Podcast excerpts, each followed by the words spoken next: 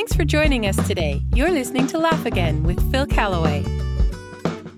On Valentine's Day, school kids write notes to classmates, teachers, and parents. Here are some of my favorites. Brendan wrote on a heart shaped card, Thank you, Mom, for making me food so I don't die. Robbie wrote, Ew, gross, it's Valentine's Day. From a student to a teacher, Dear Rachel, you are the second best teacher ever. Hey, who's the first best? From Ryan, Dear Alexis, how are you today? I want to inform you that I kind of like you. Don't laugh, this is serious. Sincerely, Ryan. From Chris, you're not a puppy, but you'll do. and my favorite, you're a very beautiful human being, but I'm not very good at drawing human beings, so I drew a potato instead. Well, writing cards is a long loved Valentine's tradition. But when did it begin? Well, according to legend, the first Valentine was written in the year 269 from a Roman jail by a man who would later become known as Saint Valentine. Many stories have been passed down about him through the years. Some differ in their details. Historians argue over whether the stories describe one man or several men. It's tricky separating fact from fiction, but one thing is certain the legacy of Valentine lives on today. Our best research tells us that Valentine was born in 226 in the city of Terni in Italy. He was a Christian and either a priest or a bishop. Valentine lived during a time when Rome was tainted by immoral behavior, but he stood up for the value of a Christian marriage. When the Goths invaded, Emperor Claudius II, also known as Claudius the Cruel, needed men to go to war. The law declared that married men could be exempt from military service, so the emperor made it illegal for anyone to get married. Valentine said, Not on my watch, and began conducting weddings in secret. In time, the Roman authorities found out what he was up to, of course, and locked him in prison. While in captivity, Valentine shared with Asterius, his jailer, the good news of Jesus that was sweeping the country.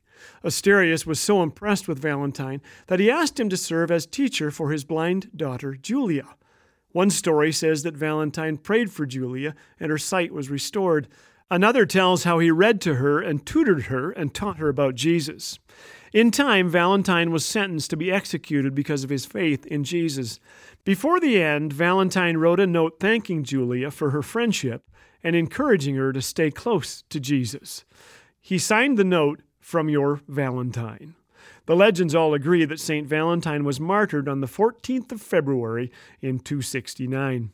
In time, he came to be known as Saint Valentine, and in the year 496, Pope Gelasius I declared the feast of Saint Valentine an official holiday in the Roman Empire. Our Valentine's Day is very different from what it looked like back then. Valentine's as we know it is about hearts and romance and $35 bouquets, but the St. Valentine of history and legend stood for the sanctity of marriage and sacrifice and telling others about Jesus. Reading of St. Valentine challenges me to celebrate my marriage, to stay faithful, to love others as God has loved me. Whether or not all the stories about St. Valentine are true, I'm glad they've been passed along, and perhaps our kids need to hear about them each time Valentine's arrives.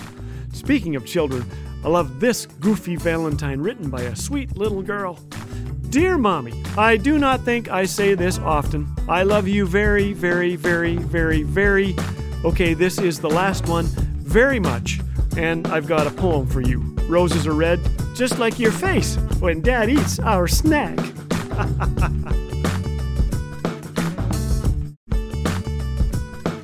Experience the clean family humor of Laugh Again with Phil Callaway 24 7 on Laugh Again TV. Available on YouTube anytime. Bite sized videos guaranteed to make you laugh, think, and encourage your walk with Jesus. Just search Laugh Again on YouTube. And did you know that your likes, comments, and subscribes help get these encouraging messages in front of more eyes? So be sure to engage and help spread the word. Laugh Again, truth bringing laughter.